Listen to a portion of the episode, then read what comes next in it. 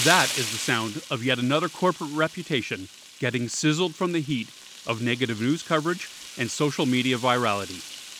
My name is Ted Flitton, the host of Brand Damage. Each episode, I explore a case study of an organization suffering the drip, drip, drip of poor crisis communications management, the rolling boil of a mismanaged issue, or the lit fuse of. You get the idea.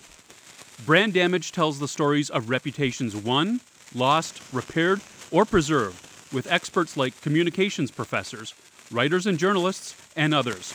There are lessons learned, do's and don'ts, uh, oh, and the uh, occasional downloadable checklist or info sheet, and Brand Damage is all told with a little bit of fun. That's Brand Damage, available wherever you get your podcasts.